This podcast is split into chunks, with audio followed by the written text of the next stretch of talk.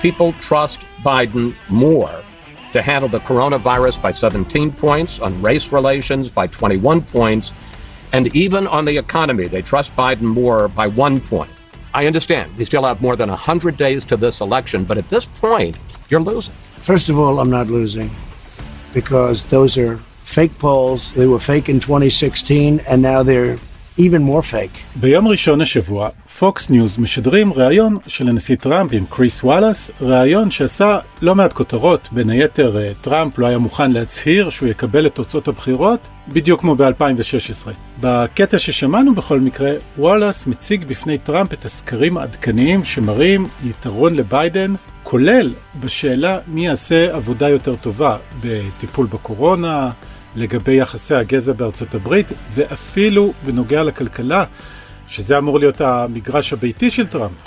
התשובה של טראמפ, אולי כצפוי, הסקרים מזויפים. שלום, ברוכים הבאים לפודקאסט המדריך לטראמפיסט, אני טל שניידר. אני אורי פסובסקי. ואת הפרק היום אנחנו נקדיש לעיסוק במצב הכלכלי בארצות הברית, שלושה שבועות לפני שהקונגרס יוצא לפגרה ובוושינגטון נרקמים מהלכים פוליטיים להעברת תוכנית אה, תמריצים מאוד אה, גדולה, מדברים על אה, סכומים של בין טריליון דולר לבין שלושה טריליון, תלוי אם אנחנו אה, הולכים לפי מה שרוצה בית הנבחרים או לפי מה שרוצה הסנאט.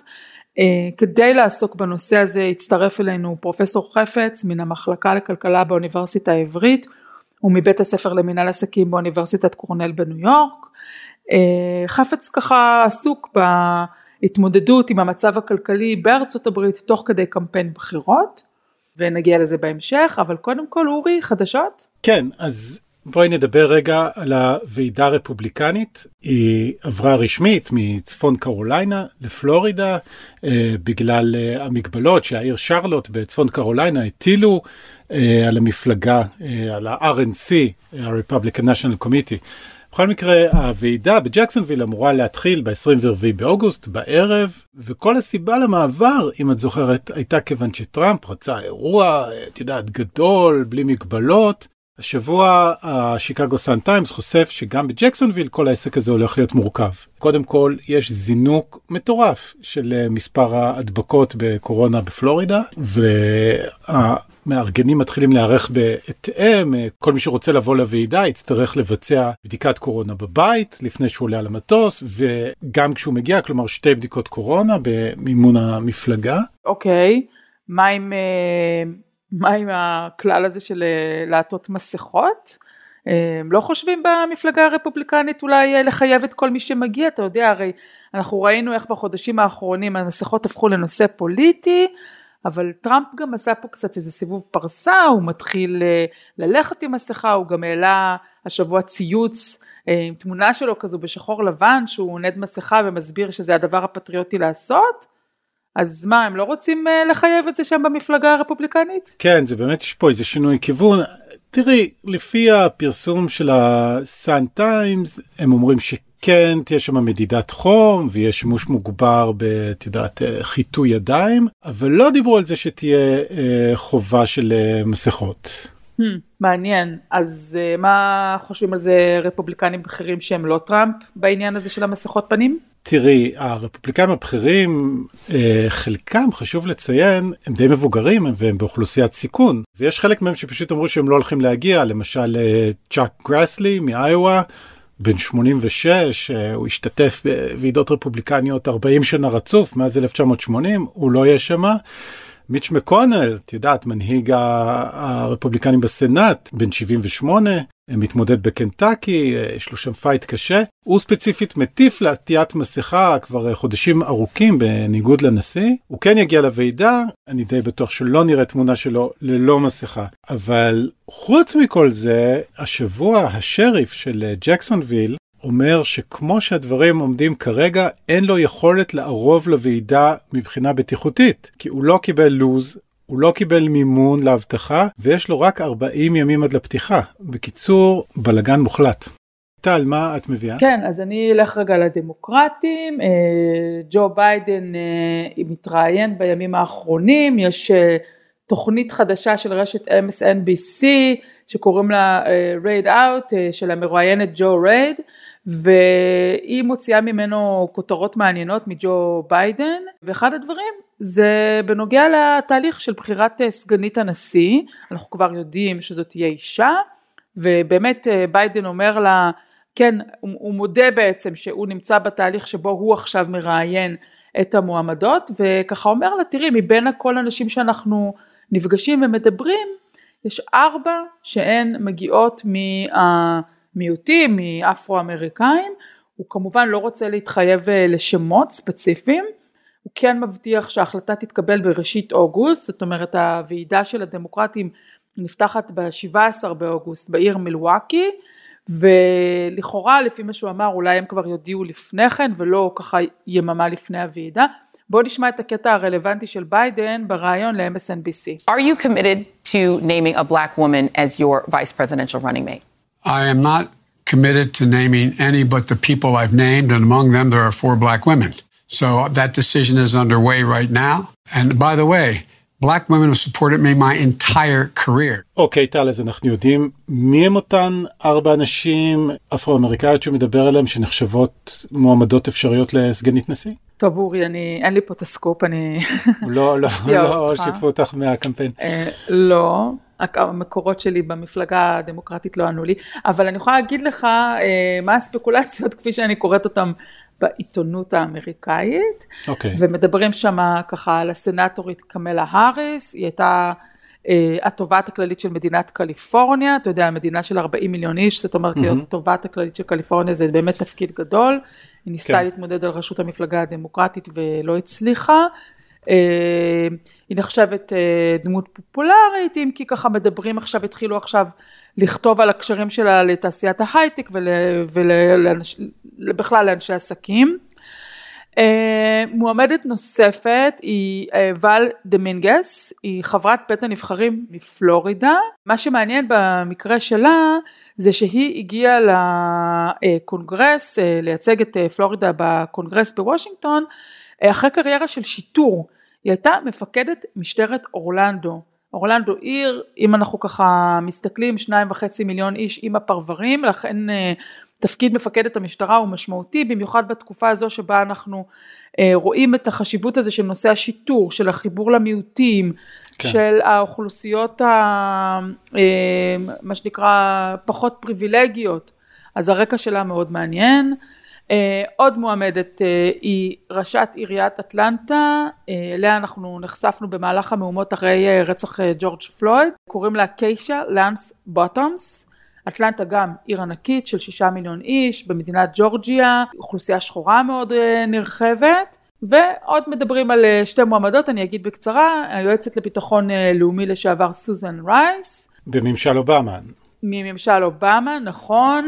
אה, לא להתבלבל עם קונדוליזה רייס שגם היא אה, שחורה והייתה יועצת לביטחון לאומי ומזכירת המדינה של, אה, של ממשל בוש. רייס של אובמה היא חזקה בתחום יחסי החוץ באופן טבעי כמי שהייתה יועצת לביטחון mm-hmm. לאומי ואני אומרת לך ככה אורי שאני לא חושבת שזה מה שביידן צריך, ביידן הרי היה יושב ראש ועדת יחסי החוץ, בתחום הזה של מנהיגות שלו בנושא של מדיניות חוץ הוא לא צריך תוספת, הוא כן צריך כן. ככל הנראה תוספת בתחום הקהילה השחורה. אז עוד מועמדת אה, חמישית שמדברים עליה, קארן באס, חברת בית הנבחרים שמגיעה מקליפורניה, אה, דמות פוליטית לא מוכרת, אני חושבת פוליטיקאית אה, שזו הקריירה שלה, זאת אומרת לפני שהיא הייתה בוושינגטון, היא הייתה בבית הנבחרים של מדינת קליפורניה, כולל מנהיגת הרוב, אבל לא, לא מוכרת ברמה הלאומית, אז אני לא, לא יודעת אם היא באמת הכיוון. רגע, חסרה לי פה, אני חושב, סטייסי אברהמס, אה, שדיברו עליה הרבה, הייתה מאוד בולטת בבחירות 2018, כמעט ניצחה לתפקיד אה, מושלת ג'ורג'יה, מכירים אותה בכל ארצות הברית, יש לה איזה קמפיין כזה של get out the vote, מה כן, קורה איתה? כן, חבר'ה של אובמה ככה הריצו אותה ותומכים בה, אלה שיש להם את הפודקאסט Pod Save America. כן, הם אה, מאוד אוהבים אבל לפי מה שככה אנחנו מדווחים, הצוות שמקיף את ביידן לא מתחבר אליה, אני לא יודעת מה הסיבה, כנראה שאין שם איזשהו חיבור אישי, אז אנחנו כן. רואים שהשם שלה לא, לא, לא נמצא בפיינליסטיות.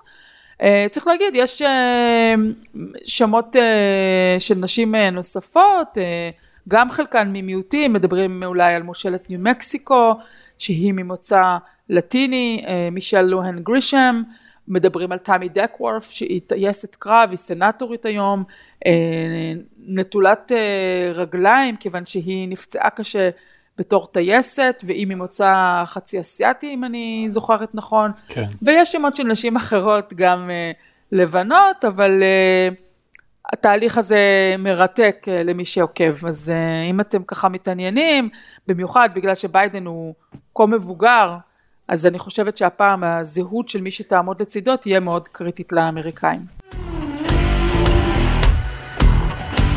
ומצטרף אלינו עכשיו פרופסור אורי חפץ, מומחה לכלכלה התנהגותית, שמלמד במחלקה לכלכלה באוניברסיטה העברית, חבר במרכז לרציונליות באוניברסיטה העברית, וגם מלמד בבית הספר למינהל עסקים באוניברסיטת קורנל בניו יורק. שלום פרופסור חפץ. אהלן טל, אהלן אורי. אז אנחנו מבינים שאנחנו תופסים אותך על המזוודות, אתה האדם היחיד כרגע במרחב שממשיך לטוס? כן, אני מקווה, אני אה, לא יוצא מהבית בשביל לא לסכן את זה, אבל ביום חמישי באמת אנחנו טסים כל המשפחה לביקור הקיץ השנתי בארצות הברית. אה, יש לנו שם משפחה, ואני גם מלמד שם, למרות שהשנה אני אלמד בזום בארצות הברית, את הסטודנטים שבארצות הברית. יפה. אז מזל שזה לא מדבק, אה, שהמחלה לא מדבקת בזום נכון לימים אלו. אה, בדיוק. אולי תספר לנו טיפה ככה על החיבור שלך לאמריקה, איך אתה, חושבת שזו שאלה שאנחנו שואלים אה, כל מי שמצטרף, ככה מאיפה הוא אמריקולוג. כן, אז זה התחיל בתמימות, נסעתי לעשות דוקטורט בשנת 2000 בפרינסטון בניו ג'רזי. אה, אז גרתי כמה שנים שם, ואחר כך בניו יורק, עברתי לניו יורק סיטי, כמו כל ישראלי אה, אה, וישראלי צעירים שרוצים קצת לחוות את ניו יורק. אחר כך זה המשיך, פשוט קיבלתי משרה, סיימתי את הדוקטורט, קיבלתי משרה בקורנל, אז עברתי מניו יורק סיטי ל upstate ניו יורק, באמת זו הייתה הצעה שאי אפשר לסרב לה, וב-2005 באמת התחלתי ללמד בבית הספר למינהל עסקים. אחר כך התחתנתי עם אמריקה בעצם, פגשתי את אשתי בקורנל שעשתה פוסט, אה, פוסט במדעי המחשב, והתחתנו ובנינו משפחה יחד. ב-2015, אחרי 15 שנה בארצות הברית לי, והרבה יותר אה, לאשתי, אני לא אנקוב במספר, uh, עשינו עלייה ארצה, חזרנו ארצה, ומאז באמת אנחנו כאן בירושלים. אבל אה, כמובן שחצי מהמשפחה באמריקה, ואנחנו נוסעים הרבה, ואני גם נוסע ללמד, אז אנחנו אה, חיים על הקו הזה. אז בוא ככה כפתיחה, רצינו לדבר גם על המצב הכלכלי בארצות הברית, גם על מה האמריקאים עושים, איך זה ישפיע על הבחירות, וגם קצת על העמדות הכלכליות במפלגות. הרבה דברים שרצינו לדבר עליהם, אבל אולי קודם כל תמקם אותנו קצת כמה המצב הכלכלי בארצות הברית קשה כרגע? טוב, זה קל, זו שאלה קלה, כי הוא קשה מאוד. אני התחלתי ללמד מקרו בקורנל ב-2005, אז אתה יודע, אתה מתחיל קורס מקרו בלספר על הטראומה המקרו-כלכלית הגדולה של ארצות הברית, שזה השפל הגדול של שנות ה-30, ואתה מספר סיפורים של סבא וסבתא, בעצם הסטודנטים זה כבר סבא רבא וסבתא רבא, ואומר להם שבעצם מאז אה, לא היה לנו כזה דבר. אה, האמת היא שב-2008 אה, פתאום חטפנו את המשבר הפיננסי, ואז אמרתי לסטודנטים שלי, תכתבו יומן, כי לא תחוו כזה דבר בחייכם. זה משהו שקורה, חשבנו פעם בכמה דורות, חשבנו פעם במאה שנה, אולי פעם בשמונים שנה, זה היה ב-2008. אה, ועכשיו, פתאום ב-2020 נפל עלינו משהו שתראו, רק לתת ככה קצת פרספקטיבה. אה, במשבר הפיננסי, שהוא עד לפני כמה חודשים בעצם היה הטראומה שאנחנו זוכרים, כן? לא טראומה שקראנו עליה, אבל טראומה כן. שאנחנו זוכרים, שיעור האבטלה היה דו-ספרתי בדיוק חודש אחד. אני חושב שזה היה אוקטובר 2009, זה היה בדיוק 10.0 אחוז. זהו, וכל שאר המשבר זה היה מתחת. ולקח לשיעור האבטלה לעלות מאוד לאט, עד שהוא הגיע ל-10.0 הזה וירד. Uh, עכשיו, בשנת 2000, בפברואר 2000, שיעור האבטלה בארצות הברית היה, נמ... היה שלוש וחצי, אני חושב שאולי אפילו מתחת לשלוש וחצי אחוז. הוא היה כל כך נמוך רק 50 שנה לפני כן, והיו לנו פחות משישה מיליון מובטלים בארצות הברית. זה היה בפברואר, זה לא מזמן, פברואר 2020, ופתאום, באפריל 2020, פחות משישה מיליון מובטלים בארצות הברית, באפריל 2020 יש לנו יותר מ-23 מיליון מובטלים, זאת אומרת, תוך חודשיים אנחנו כמעט פי ארבע מובטלים. עכשיו, זה, זה שיעור אבטלה, כן, שקופץ מ- בסביבות השלושה וחצי אחוז למשהו אני חושב שזה היה כמעט 15 אחוז באפריל. אה, זה מכה שלא הייתה, לא היה כזה דבר בהיסטוריה האמריקאית, גם בשפל הגדול, שדרך אגב, אז עוד לא מדדו את שיעורי האבטלה כמו שמודדים היום, אז זה כן. הכל הערכות, אנחנו לא באמת יודעים מה היה שיעור האבטלה בשנות כן. ה-20 ושנות ה-30. Uh, בעצם המספר הרשמי הוא, הוא, הוא, הוא בינואר 1948, זה שיעור האבטלה הראשון הרשמי של ארה"ב, ומאז אנחנו מודדים, אבל גם אז זה לקח המון המון המון חודשים עד שהגענו לרמות, בשיא היינו ב-23-25 אחוזי אבטלה, כאן הגענו ל-15 אחוזים ממש תוך, תוך חודשיים. החדשות הטובות הן שמאז אפריל זה קצת ירד. או, אז זה מה שרציתי לשאול, החדשות הטובות, כי טראמפ היה ככה, אנחנו עוקבים כמובן, אורי ואני הרבה זמן אחריו, הוא כל הזמן מדד את עצמו כנשיא לפי עליות הבורסה, אבל ב, באמת בשישה, שישה, שבעה שבועות האחרונים, הוא התחיל למדוד את עצמו גם באמצעות החזרה לעבודה, והוא אמר, הנה אתם רואים, הנתוני העבודה אה, מתחילים לחזור, ואנחנו במצב אה, משתפר, הוא לא מתיימר להגיד שהמצב מעולה, אבל המצב משתפר, והשאלה שלי בעצם זה איך אתה רואה את התפקוד שלו, את התפקוד הכלכלי, אנחנו נשים לרגע בצד את התפקוד הבריאותי, הרפואי, למרות שהדברים קשורים, אבל איך אתה רואה את התפקוד הכלכלי שלו במשבר הזה? אז uh, אני צריך להיזהר לא לתת ציונים לנשיאים ולראשי מדינות בנושא המקרו-כלכלי, כי הרבה ממה שקורה לא תלוי בהם. זאת אומרת, הם אוהבים להגיד, uh, כן, are you better today than you were four years ago, אבל הרבה מזה זה באמת לא תלוי בהם. Uh, אז כמובן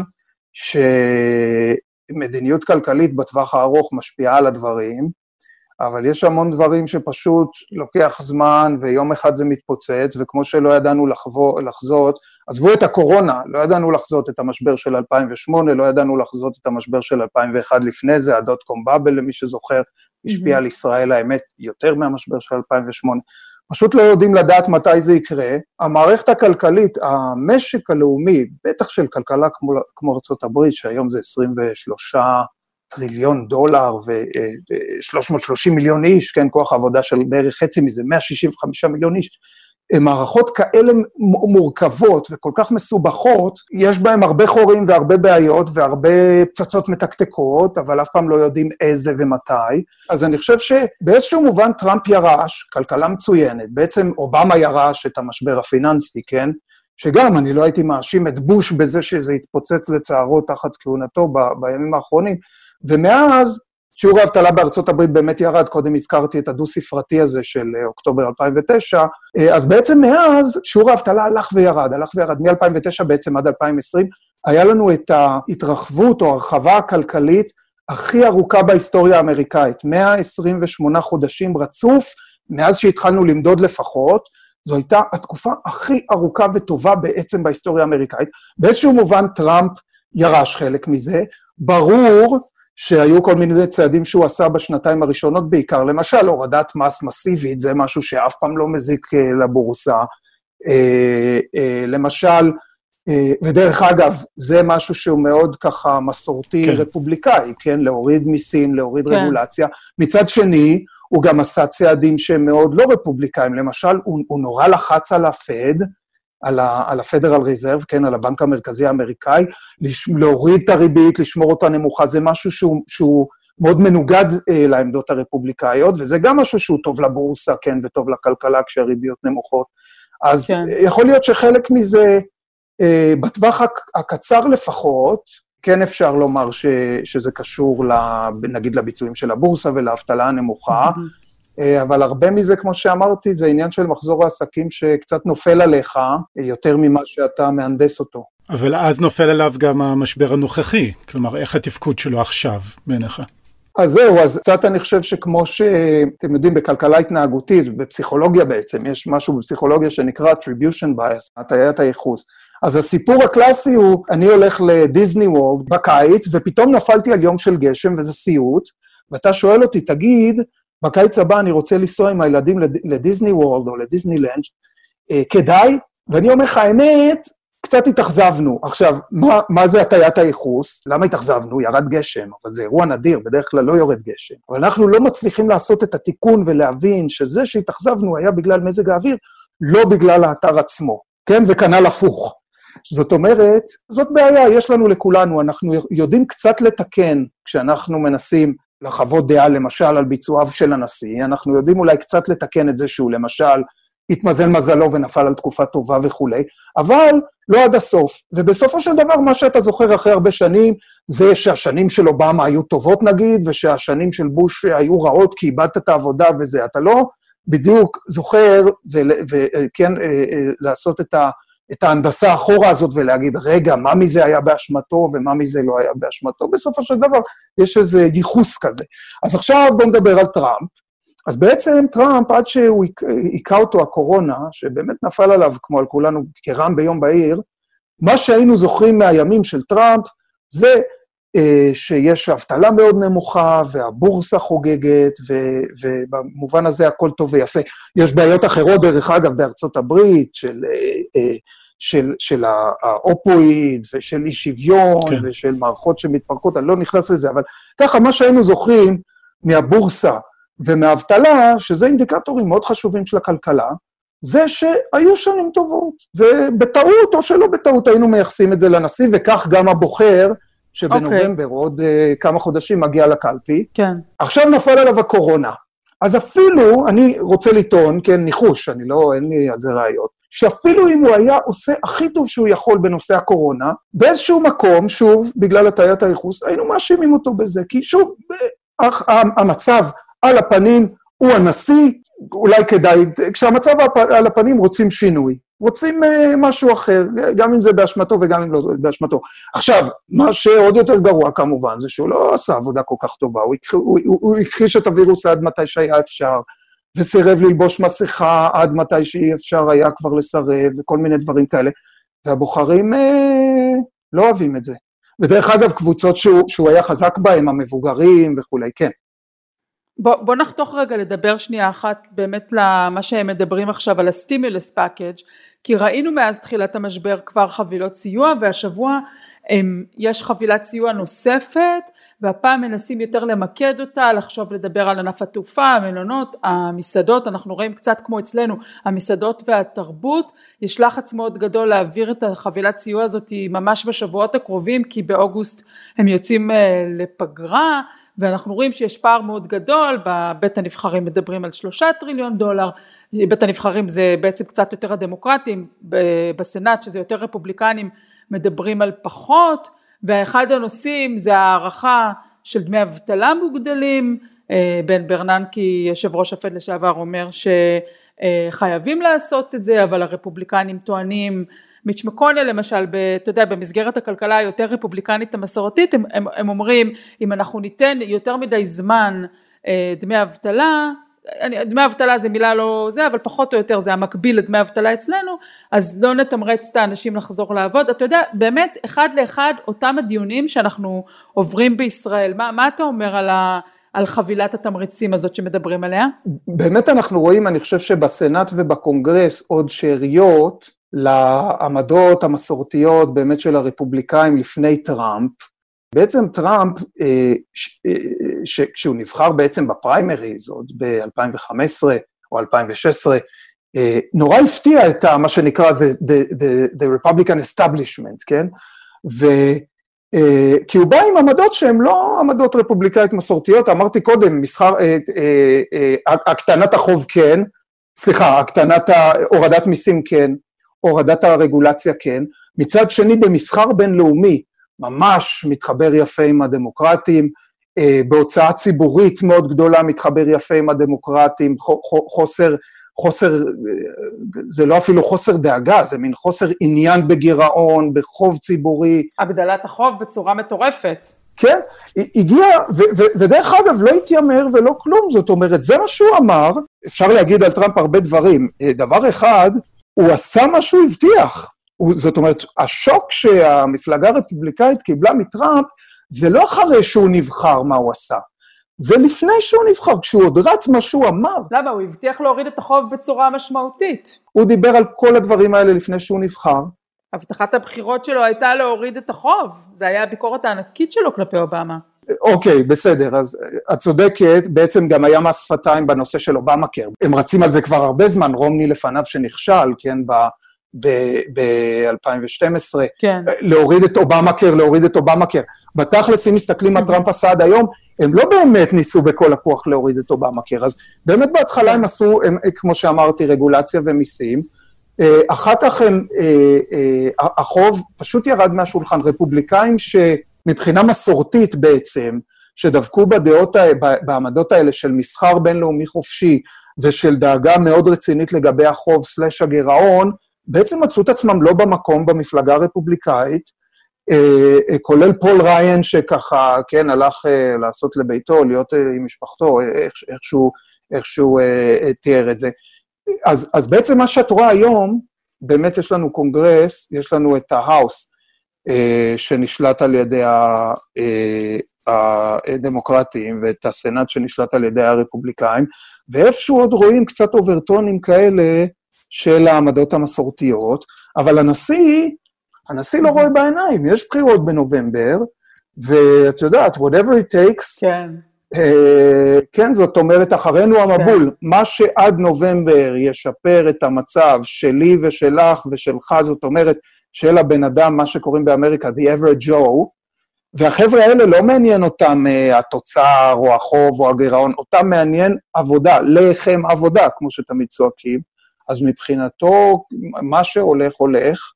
ומבחינת הדמוקרטים, הרבה מזה זה דברים שהם דוחפים אליהם כבר עשורים, אז למה לא נעשה איתו עסקאות וכולי. ואם uh, לחבר את uh, בן ברננקי, שאומר חייבים את הסיוע המוגדל הזה, אחרת יהיה לנו פה אסון, אז בעצם uh, גם הכלכלנים, גם הדמוקרטים וגם טראמפ מסכימים, לפחות הכלכלנים בגישה מסוימת.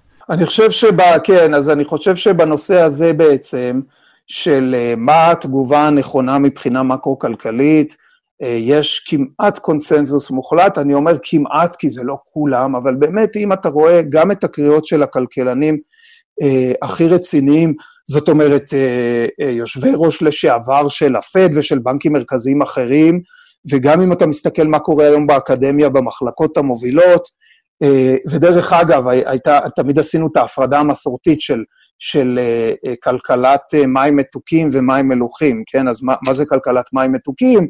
אה, זה, זה האגמים הגדולים, The Great Lakes, זאת אומרת, מינסוטה ושיקגו, כן, כן, האזורים שם באגמים.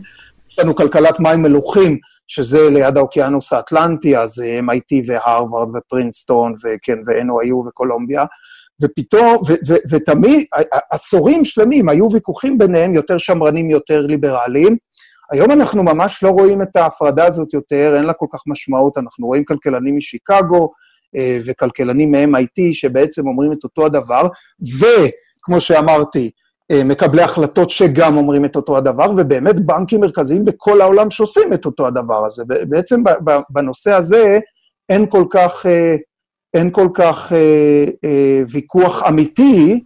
אני חושב שהרבה מהוויכוח, שוב, זה כן ניחוש, ואני לא יודע מה עובר לאנשים בראש, אבל הרבה מזה זה איזשהו מס שפתיים, איזושהי קריצה לבוחרים. דרך אגב, אם יורשה לי, לחזור טיפ-טיפה אחורה, אז כשאנחנו מדברים על העמדה המסורתית, נגיד, של הרפובליקאים ואיך טראמפ שינה כן. אותה, צריך לזכור שבאיזשהו מובן, באיזשהו מובן זה, זה, זה קצת תמיד היה איזשהו מס שפתיים. זאת אומרת, הרבה מזה, זה מה שאתה אומר, אבל אם מסתכלים בעצם, אה, אה, רייגן, כן, הכהן הגדול של uh, Make America Great Again כן. בעצם, uh, הגדיל את החוב, כן? ו- ו- כן. ובוש הראשון שהבטיח, read my lips, כן, הוא לא יעלה מיסים, שזה שוב עמדה רפובליקאית מסורתית, העלה כן. מיסים.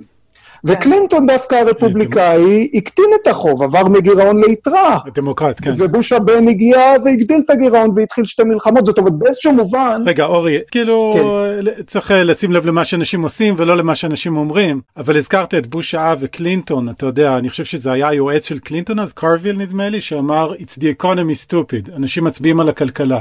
כן. אז אם נחבר את כל זה לפוליטיקה, בכל זאת, כמו שאמרת, גם אם האבטלה יורדת, יש שיעור אבטלה דרמטי, ואם אנחנו אומרים it's the economy stupid, מה המצב הכלכלי הנוכחי אומר על סיכויי הבחירה של טראמפ, עד כמה שאפשר להגיד משהו בשלב הזה? כן, אז תראה, אני לא זוכר נשיא שנבחר פעם שנייה, או שהמפלגה שלו נבחרה אחרי mm-hmm. שתי קדנציות, עם שיעור אבטלה של אפילו מעל לשבעה או שמונה אחוז, אולי חוץ מרגן ב-84 שהאבטלה הייתה גבוהה אבל בירידה, זאת אומרת, תסתכל על כן. המגמה.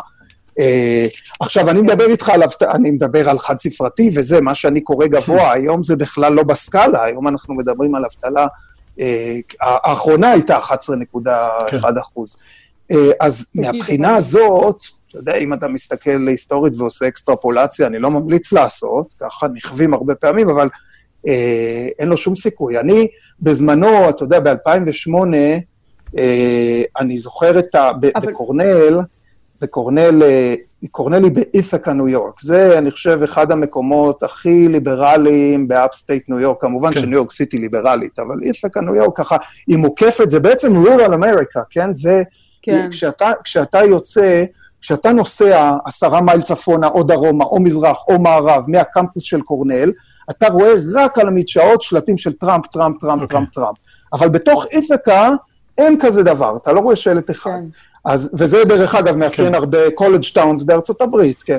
אז, אז אה, אני זוכר ב-2008 את החגיגות ברחובות, והרבה סטודנטים שלי, למרות שזה בית ספר למינהל עסקים וכולי, אתה כן. תחשוב יותר שמרנים, שעבדו בקמפיין וכולי של אובמה, והיו ממש חגיגות ברחובות של עשינו היסטוריה, הנשיא האפריקני-אמריקני הראשון בהיסטוריה, ואמרתי לסטודנטים, אה, אתם יודעים, זה, אין, אין, אין, אין, אין כזה דבר שהמפלגה השלטת תיבחר בשיעור אבטלה כזה, זה לא קשור לאובמה אולי, וזה לא קשור אולי להיסטוריה וכולי. אה, בשיעור אבטלה גבוה מחליפים שלטון. אם אנחנו באמת הגענו לאובמה וככה למפלגה הדמוקרטית, ואנחנו מסתכלים על העמדות הכלכליות, וצריך להגיד, המפלגה הזאת היא חותכת שמאלה בצורה, אני גם כן לא זוכרת כזה דבר, גם אורי וגם אני חיינו בארצות הברית הרבה שנים ואנחנו מכירים שמה את ה... אתה יודע, הקללה, להגיד על מישהו שהוא סוציאליסט זה קללה, היום קוראים לזה פרוגרסיביים, מדברים על התוכנית הכלכלית של ביידן שהיא אולי הדבר הכי פרוגרסיבי שראו מאז FDR, ברני סנדרס משפיע על המפלגה, ראו גם את ההפגנות ואת ה, את מה שהם קוראים, אתה יודע, השינוי הזה שהם כל הזמן מובילים, להוריד את הפסלים, לנתץ את ההיסטוריה, ויחד עם לנתץ את ההיסטוריה באה אווירה כזאת מאוד חזקה של אה, לכו לאיזושהי כלכלה סוציאליסטית ולמהפכנות ותראה ברני סנדרס אמר בקמפיין הפיכה מהפכה הוא קרא לזה ככה כן רבולושן אתה, לא, כן. אתה לא רואה פה איזשהו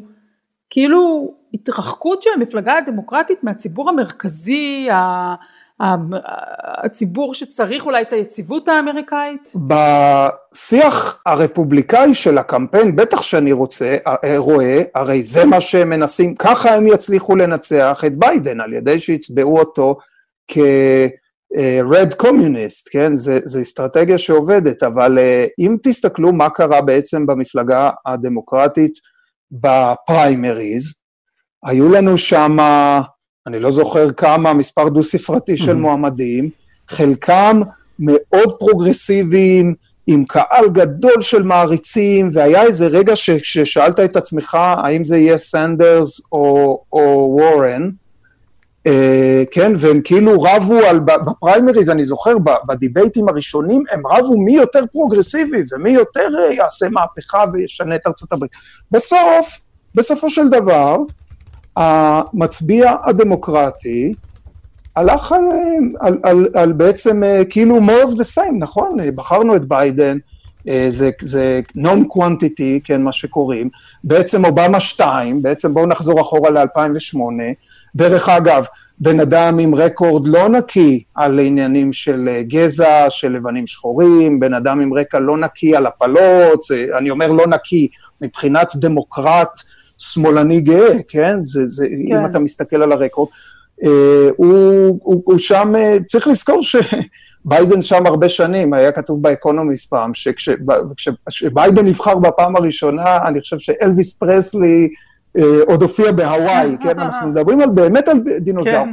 בסופו של דבר המפלגה הדמוקרטי, המצביע בפריימריז הדמוקרטי, לא הלך על שינוי ולא הלך על צעירים ולא הלך על קמילה האריס, והלך על, על, על, על בן אדם מבוגר, moderate, שקצת משנה את דמות, דעותיו ככה כרוח הזמן, ככה הוא שרד שם כל כך הרבה שנים. אז אני לא כל כך רואה פה איזה, בדיוק את, ה, את הסיפור הזה שהקמפיין הרפובליקאי okay. אוקיי. מנסה לצייר עליו. מעניין. אז תשמע, הזכרת קצת את הסטודנטים שלך שחלקם אה, פרוגרסיביים ועבדו בקמפיין של אובמה, אבל בכל זאת, אה, אתה יודע, הרבה פעמים כשאנחנו מדברים על מצביעים של טראמפ, אנחנו מתמקדים, אתה יודע, בלבנים שעובדים במקצועות צווארון אה, כחול, כל הקורים מווסט וירג'יניה ופועלי ייצור במישיגן, אבל יש גם מצביעים קלאסיים כאלה של המפלגה הרפובליקאית, אנשי עסקים, מה שנקרא 1%. ואתה, בתור מי שמלמד בבית ספר למינהל עסקים, אתה גם פוגש את הקהל הזה קצת, נכון? כן, בטח, ובמיוחד, תראה, עשיתי את הדוקטורט בפרינסטון, אז כשגרתי, כשהייתי בפרינסטון, אז זה באמת אה, מבחינת, אה, אה, ככה, אם, אם חושבים על ליגת הכיסוס כן. האמריקאית, כן, יש שמונה אוניברסיטאות, אז פרינסטון היא אחת מהדרומיות שבהן, ובאופן מסורתי, לשם, אתה יודע, ה-cotton plantation owner, לשם הם היו כן. שולחים את הבנים והבנות, ודרך אגב, פרינסטון, הרקורד שלה רע מאוד בנשים, יהודים, שחורים, לא, לא קיבלו אותם עד לפני כמה עשורים. אה, אז שם זה היה הרבה יותר חזק, לעומת קורנל, כן. שזה בעצם ה-Ivy League היחידה שמהיום הראשון שלה אה, קיבלה את כולם, זה, יש איזו אמרה מפורסמת של עזרא קורנל. אז באמת, אה, אה, אז, אז, אז, אז גם, שמח, גם כשחושבים על מינהל עסקים, אם אתה חושב על הפרופיל הממוצע של סטודנט של מינהל עסקים בליגת הכיסוס, אז דווקא בקורנל, זה בוא נגיד הכי ככה, יש, יש איזושהי בחירה עצמית כזאת okay. אוקיי. של מי הולך ועדיין. לאן. אבל, אבל, אבל, אבל, נכון, אבל עדיין, עדיין יש, יש, יש ויש, ויש שם בהחלט ייצוג לכל המגוון הדעות הפוליטיות. והם מוצאים את עצמם להתרשמותך אה, במפלגה של טראמפ? אמ, אני חושב שזו אה, שאלה מצוינת. אני חושב שבסופו של דבר, אה, ואנחנו בעצם רואים את זה, אני חושב, בכל מקום, בסופו של דבר, יש איזשהו סט של, של אה, אידיאולוגיות, בואו נדבר על הכלכלה, אז יש איזושהי תפיסה כלכלית שגדלת mm-hmm. עליה, ושהמפלגה שלך מייצגת, גם אם רק במס שפתיים, זאת אומרת, אה, אתה יודע, יש, יש דגל שאתה מוכן להצטלם לידו, ויש דגל שאתה כן. לא מוכן, זה בסך הכל חתיכת בד, כן, אבל זה סימבול. אז אני חושב שבסופו של דבר, הרבה מזה זה, זה, זה פוליטיקות של זהויות, ויש לי הרבה סטודנטים שבאים מאזורים מסוימים, או שגדלו על אידיאולוגיות מסוימות, או במשפחות מסוימות, אה, או, או אתה יודע, שהם דתיים, אה, נוצרים וכולי, או אה, יש להם דעות מאוד חזקות לגבי הנושאים המסורתיים של הפלות ושל מיסוי וכולי. ואני חושב שבחלקים שבחל, האלה של הציבור, שאולי זה רוב הציבור, אני לא, אני לא מומחה למדע המדינה, כן. זה קצת מחוץ לתחום שלי, אבל שבנושאים האלה, זה קצת פחות מי כרגע נושא את הדגל ומי היום אה, מנהיג המפלגה, יש פה איזה משהו שאתה אה, גודל לתוכו והולך איתו, ונורא חשוב, למשל, למשל, מישהו שמאוד חשוב, שהדבר היחיד שחשוב לו, ודרך אגב, זה לא עמדה לא רציונלית או משוגעת כן. או משהו כזה, יש בה הרבה היגיון. מישהו שאומר, הדבר היחיד בסוף, החותם היחיד שנשיא משאיר בסופו של דבר זה את מי הוא מינה לבית המשפט העליון, אז פה אה, מי שהצביע לטראמפ כי הוא רצה שופטים קונסרבטיביים, קיבל את הסחורה עד הבית, ארוזה יפה עם סרט, אין לו שום תלונה, ויכול להיות שכל השאר פחות מטריד אותו. אה, דווקא בדיוק אנחנו, היה לנו על זה פרק שבוע שעבר, וראינו שגם השופטים שטראמפ מינה לא נותנים את הסחורה כמו שהם קיוו. אה, צריך להיזהר, הם לא נותנים לטראמפ את הסחורה, אבל יכול כן. להיות שהם בדיוק נותנים את הסחורה המסורתית של רפובליקאים מבחינת הפרשנות לחוקה ומה שנקרא executive power. לאורי ולי יש השערה שהנושא של law and order שהוא כל הזמן גם מצייץ אותו וגם חוזר ואומר אותו בהרבה רעיונות מאוד חשוב לבוחרים השמרנים גם אלו שלא אוהבים את ההתנהגות שלו ואולי אולי עכשיו יש להם גם ספקות כלכליים אבל עדיין הם רוצים את הסדר ברחובות ולא מתאים להם הברדק הזה שהמפלגה הדמוקרטית בעצם קצת מפמפמת. אז ולכן יש פה אולי איזשהו משהו שאנחנו עדיין כישראלים לא עד הסוף יכולים לפענח שם מבחינת מה שהולך להתרחש בנובמבר, אבל נראה, נראה. כן, דרך אגב, אנחנו לא יכולים לפענח, אני חושב, מה שהולך להתרחש בשום מערכות בחירות, כולל אצלנו, זה, זה קופסה גדולה שחורה שאף אחד לא יצליח לפצח כן. אותה. אז הנה, עם האמירה החצי פסימית, חצי אופטימית הזאת, אנחנו נסיים כן, את הראיון. אמירה מסתורית, אמירה מסתורית. אמירה מסתורית. אז תודה לך, פרופסור חפץ, באמת הבאת לנו ממש את הניחוח המקומי עם קורנל וכל העניינים שמתרחשים שם ב upstate ניו יורק ובארצות הברית בכלל. אז שיהיה לך נסיעה הצלחה ו-Keep America Great Again או משהו כזה. כן, תודה רבה, תודה שהזמנתם אותי, אחלה פודקאסט. תודה רבה. טוב, אורי, הגענו לפינץ הסגיר של הפודקאסט שלנו. תגיד, דיברנו קודם על המסכות mm-hmm. הרפובליקנית, אני לא יודעת אם שמת לב שדוקטור פאוצ'י, חביב המדור, אתה, הוא ענד, אני לא בטוחה איך אומרים, עטה, מסכה אדומה בשימוע שלו בקונגרס. ראית את זה? כן, משהו מאוד אה, מקושקש כזה, אם אני זוכר נכון. כן, אז אה, ככה צבעוני וכולי, וזה לא סתם מסכה, אלא זו אהמ. המסכה של קבוצת הבייס, הבייסבול. הנשיונלס של וושינגטון, ופאוצ'י הוא אוהד שרוף. רגע, פאוצ'י, אם אני זוכר נכון, הוא בכלל מברוקלין. נכון, במקור. אבל הוא באמת הסביר השבוע לאתר האינטרנט פוליטיקו שכשהוא היה ילד הוא שיחק בייסבול והוא היה אוהד של היאנקיז, כן, מניו יורק.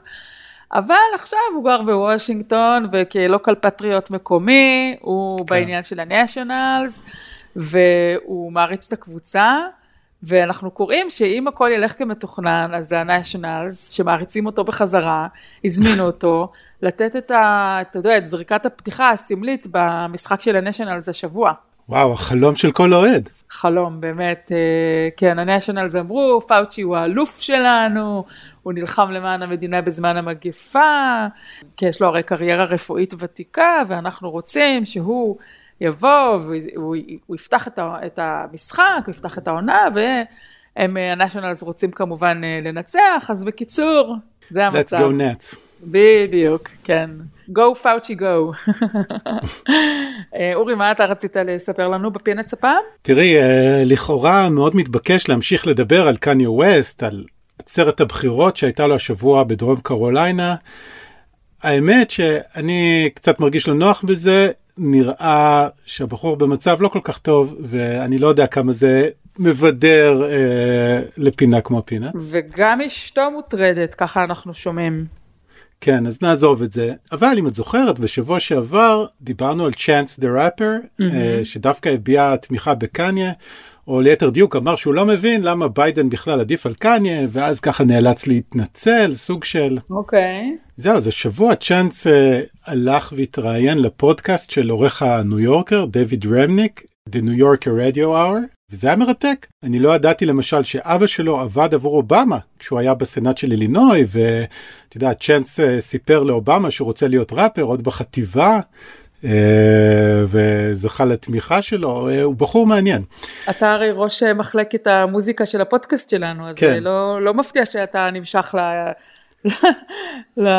לשיחות לא, האלו עם, עם הראפר. הם דיברו שם על המון דברים, על דת, על מוזיקה, כל מיני. בכל מקרה בריאיון איתו הוא אה, את יודעת מציג עמדה הרבה יותר מנומקת מאשר אה, בגיפים שלו בטוויטר וצ'אנס מסביר גם שהוא משוכנע שטראמפ ינצח את יודעת הוא אומר ממש, כמו שאני מכיר את הפוליטיקה אתה צריך לתת לאנשים משהו להצביע עבורו ולא רק משהו להצביע נגדו והוא גם מסביר את יודעת למה מאיפה באה ההתבטאות הזאת על קניה הוא אומר שאנשים כמוהו שכועסים על המצב הם לא מרגישים מיוצגים על ידי המפלגה הדמוקרטית, בעצם הם לא מרגישים מיוצגים על ידי אף אחת מהמפלגות, ויש מבחינתו בעיה בשיטה הפוליטית בארצות הברית ש... mm. שיש לך רק שתי מפלגות. בעיה בשיטה הפוליטית, יפה, אולי הוא יבוא לישראל ונדבר על בעיות בשיטה הפוליטית. כן. אבל אה, כן, בתור uh, מומחה המוזיקה שלנו, אז אני מבינה ממך שצ'אנס דה ראפר הולך... Uh, או לא להצביע או להצביע לרפובליקנים. כן, כן. את יודעת מה? אני אומר בסוף הוא יצביע ביידן, אבל אה, נחכה ונראה. לא אין אורדר, נחכה ונראה.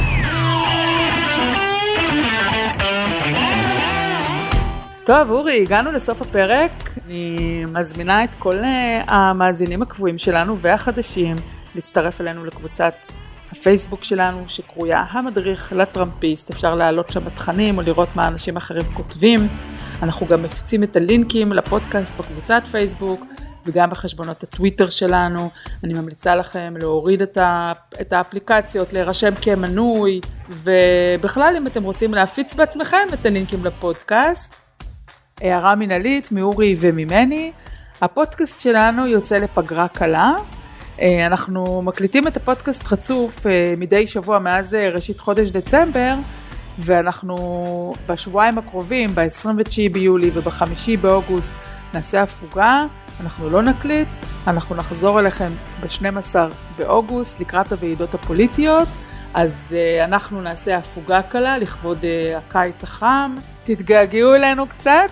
הקבוצה בפייסבוק לא יוצאת לפגרה, גם לא הטוויטר שלנו, אנחנו כולנו מתרגשים ומתכוננים לימי הוועידות.